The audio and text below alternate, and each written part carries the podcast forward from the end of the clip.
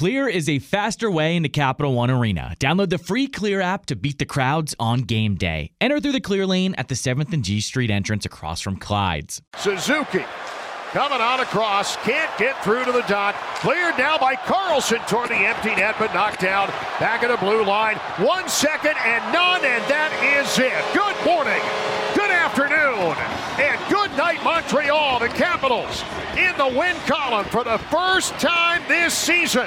They take down Montreal. Final score three to one.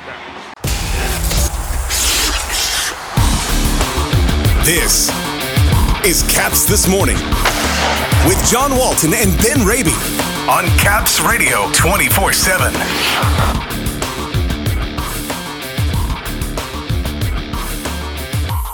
Win number one comes against Montreal and Vancouver in tonight. Trevor Van Riemsdyk chats with Ben and my conversation with Canucks head coach Bruce Boudreau. Good morning, everybody. It is Monday, October 17th.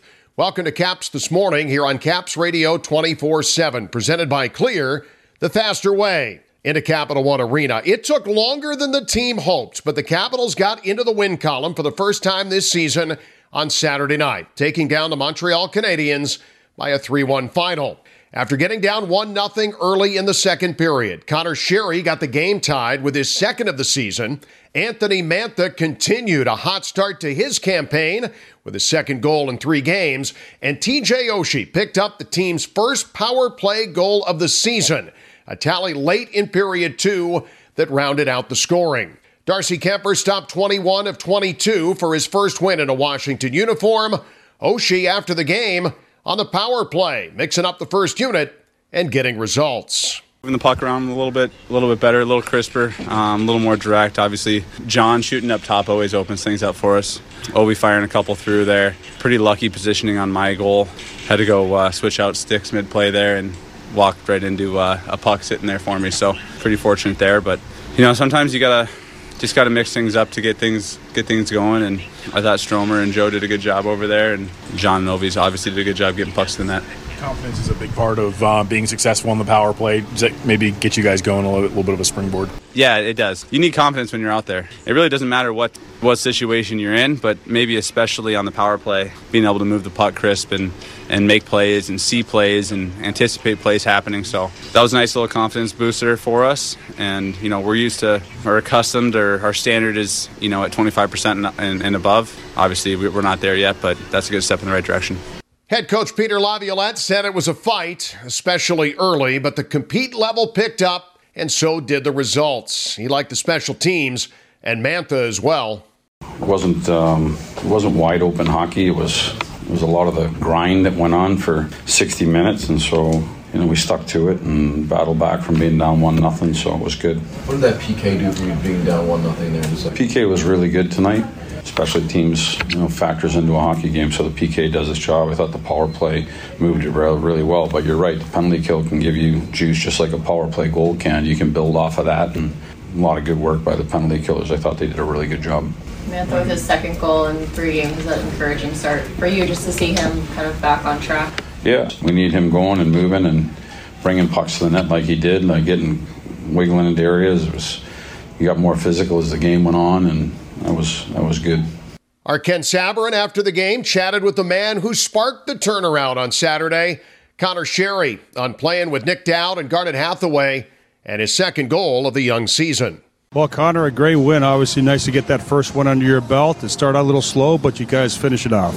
Yeah, I think after the first, we do, we just regrouped. We had a tie game. Didn't want to give up the early one, but I think we built momentum off the uh, penalty kill there. We scored shortly after, and then power play did a great job getting another one for us. So all around, good effort at home. And your line seems to have some chemistry here. You guys are scoring goal. Your second goal here, a nice goal going towards the goal. You feeling good out there with those guys? Yeah, it's been great. They're hard nosed guys. They they play forward. They play hard and they do a lot of things right out there. They're responsible, and when offense comes, they can make plays. So it's been good so far. Yeah, it's good to get the team going. Obviously, the uh, second period get some offense going. I know you guys have been pushing, pushing, but it's nice to get those three goals. Feel pretty good. Nice little cushion. Yeah, I think a couple guys on our team might be squeezing the stick a little bit, trying to get that first one. But if we keep with it, it'll come, and we'll get some more scoring from a lot of guys. We'll try to keep it rolling on Monday. Yesterday, after practice, Ben caught up with Trevor Van Riemsdyk, who talked about the win Saturday and the new post-game ritual after wins. It involves a rope. It's always nice getting that first one for whatever reason. When you start the year, you can lose two in a row during the season, and it doesn't feel as significant as if when you start 0 2. That just doesn't leave a, a good taste in your mouth. So uh, that was an important game for us, and obviously there's no panic or anything, but we wanted to come out with a good effort, better effort than what we had had, and I thought we did that. Created some chances, did a lot of good things. There's stuff to clean up still, which is which is always good when you're winning, but still have uh, stuff to improve on. How can the team generate a little bit more offensively at five on five? How can that be generated? Yeah, I think just uh, playing a simple game to start. I think we got a, a big lineup, a lineup that can can move too, though, which is a nice benefit to have. So if we can kind of wear teams down from the start of the game, get pucks in, just kind of overly simplify things to start. I think it, you could see it last night. They were on a back to back, and that obviously uh, plays into it too. But I think our team can really wear wear other teams down if we just stay committed to getting it in, and then uh, as the game goes along, as they wear out, uh, those those prettier, nicer plays will open up, and then uh, that'll lead to more chances. All right, your defensive partner to begin the season, Erik Gustafsson, acknowledged, recognized last night with the yeah. post game celebrations. But big picture, the three games you've played with him, regular season wise, what, have you seen from him in terms of adjusting and acclimating, and yeah. so far impressing? Yeah, obviously, uh, I knew him a little bit in Chicago before uh, I was out of there, and he's a great guy, and you always know he's silky smooth with the puck. But I think uh, the underrated part of his game is how how smart he is and how good of a stick he has, breaking up plays, breaking out of our own end. It feels like if he gets dumped in his corner, he does a great job of uh, making sure we don't get stuck in our own end. And yeah, he's been awesome. Yeah, Gustin's did a nice job there. He can make it see why the Caps like him, bring him in. Now he can skate, that's for sure. He moves the puck, and if he can quarterback a power play on the second unit, that's a big bonus too. Obviously, the offensive stuff. Uh, everyone knows he has it. He's one of the best in the league uh, on the puck, making passes. Uh, he sees those plays through through legs, through sticks, and uh, it's fun to play with him for sure. He can push it north too, eh? Yeah, he's good. He's uh, he can skate. He can make every pass, and he does it with, with an effortless look to it. So it's uh, it's been good to good to play with him. It's yeah, one of those things. You just kind of try to get him the puck as much as you can, and then he makes some good plays. Our final couple of things: the post game celebration in the room. We were introduced to the rope from the Arlington Fire Department, from what we understand. Yeah. What, what is that experience like after a win to get the team in there and you have a few minutes on your own? And in yeah. last night's case, Tom Wilson and Nicklas Backstrom sort of emceeing the festivities there. Yeah, no, that's fun. Obviously, every year we've done a little bit of a different thing to signify kind of a motto for the year and just having everyone's hand on the rope pulling in the same direction. Uh, how uh, lethal this team could really be if we have everyone doing that. And yeah, it's always fun to, to get those things, get the the forearm gripper thing mm-hmm. that we had going to. Uh, it's hard hard to win in this league, so it's nice to uh, enjoy it when when you do. And picked up on the left wing side by Mantha. He cannot center it. Caufield with it here. Oh. And then a big hit. Dmitry Orlov just buries Nick Suzuki at the red line. You don't see those two out. Those good open ice hits. Orlov's one of the best at it. I was going to say, I don't know if there's anybody better in the league at that open ice smash like Dmitry does. Last thing I want to ask you Dmitry Orlov had another open ice neutral zone hit last night. I think it's second in three games. It's part of his arsenal yeah. repertoire. How do you describe what those look like if you're on the bench and you see that and, and sort of what the team reaction is when, when he does that and what goes into a big open ice hit like that? Yeah, he's uh, he's really good at it. I think uh, obviously he's incredibly strong, and uh, that plays a little bit into it. But he's an awesome skater. He's able to stop on a dime. A guy thinks he can cut to the middle on him, and uh, usually that's not the case. He usually can uh, square him up pretty good, and uh, he's a great teammate. So anytime a great guy like that does something like that, he gets the bench all, all sorts of fired up, and yeah, he seems to have a knack for it, kind of luring them into feeling safe to do one thing, and then he's just right there when they look up. So he's uh, he's really good at it, and uh, he's probably one of the more underrated D in the whole league with uh, his all-around skill set. He's physical, he's offensive, he's he can shut down the other team's top guys. So he's uh, yeah, we're lucky to have him on our team. With Montreal in the rear view, the Vancouver Canucks are the opponent tonight.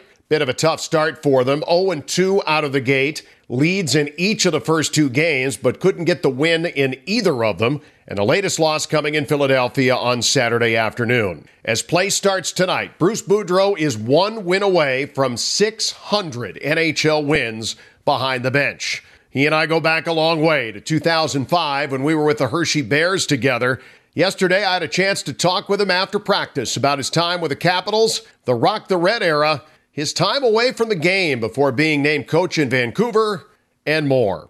Well, Bruce, it is always wonderful to see you. This is the third team you've brought in this building, but when you come back in the Capital One Arena, you still feel that vibe when you walk back in here from being back here in the day? Well, it's by far the the best place I was ever able to be working at. I mean, the first one's always your it seems to be your most fun, and I think what we created here in the early 2006 seven uh, years, and it's gone on to today of rocking the red was was really spectacular. And so, I mean, my memories are always good. You and I makes us feel a little bit older when guys like Mike Green and Carl Alzner and all these Rock the Red guys are retiring now, but settling in this area. And it's got to feel pretty good for you, too, from a culture standpoint. These guys came to Washington under you.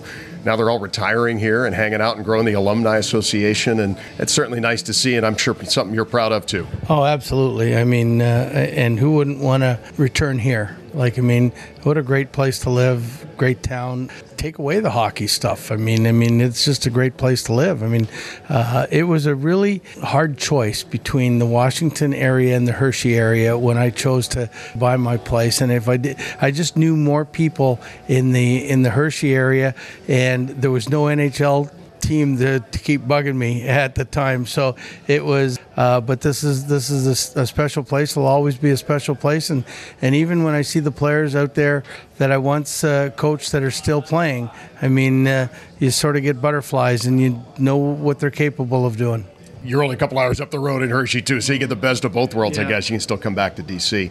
When you left here, you were had a new job in a couple of days, and wasn't much different when you went to Minnesota too. But with COVID and timing and all of that, what was it like for you to being away for a little bit of a period of time? You didn't have that before you ended up in Vancouver. No, I mean it was the first time in almost 50 years that I'd uh, been without a job, and lucky enough, the NHL Network came and rescued me right away, and uh, Washington rescued me, letting me do some some TV with them, uh, which kept me involved in the game. And but it was it was difficult watching every game and knowing you weren't part of it. There's there's no doubt about it. So it's it, it's great to to get back into. It was great to get back into into it. It was great that you know success followed me when we went there. I mean, not so much this year yet, but I mean, it's a, it's a tough place to coach or play. The media is, is quite more evident in Canada than it has been in the U.S. that I've seen. But uh, it, it's a challenge, and, and it's uh, so far it's been okay.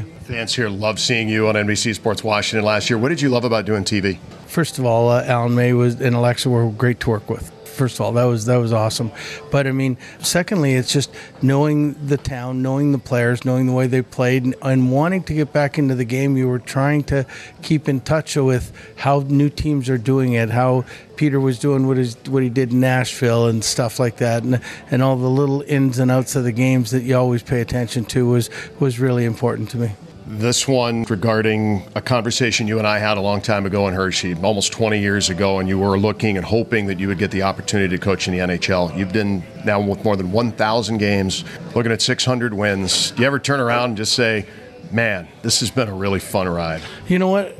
I, I, should be saying that, and I don't, and I, because I keep looking to the future. But when when it's all done, and I'll know when it's done, then uh, I'm sure I'm going to look back and go, man, I would never have thought this at 53 years old, coming into the NHL and, and being able to, to coach for 15, 16 years. It's to me, it's still mind blowing when when I see it. Sometimes when you're watching the video and says Bruce Boudreau's 15th year or whatever, I go, wow, uh, who would have ever thought that? Like, I mean, to coach longer in this league than than I coached in the AHL is uh, is pretty crazy. To paraphrase a slogan of the team that you work for now, when you're not playing Washington, we are all Canucks too. We're pulling for you, and you're one of the most beloved coaches this franchise has ever had. It's always great to see you, Bruce. Thanks for well, joining. I appreciate it, John. And as you know, how special you are with me and what we've gone through and what we've both gone through. And I still keep talking about wearing your pants, but I mean, I'm not going into that story right now. But uh, it's uh, it's been a special ride. Hope it continues, and and it would be great to look forward to tomorrow night's game or tonight's game. One of the best guys in this business. And if it doesn't do the Capitals any harm, I think we all hope for good things for Bruce and his latest team in Vancouver. Just not tonight, as the Capitals looking for win number two on the season. It's the Capitals and Canucks at 7. Airtime is at 645 on 1067 A Fan, 1500 AM, and capsradio247.com. Have a great game day Monday, everyone. For the latest on the Capitals and hockey news around the clock. Let's go, Caps! Tune in to Caps Radio 24 7. Listen online via the Capitals mobile app at capsradio247.com Or ask Alexa to play Caps Radio 24 7 on TuneIn.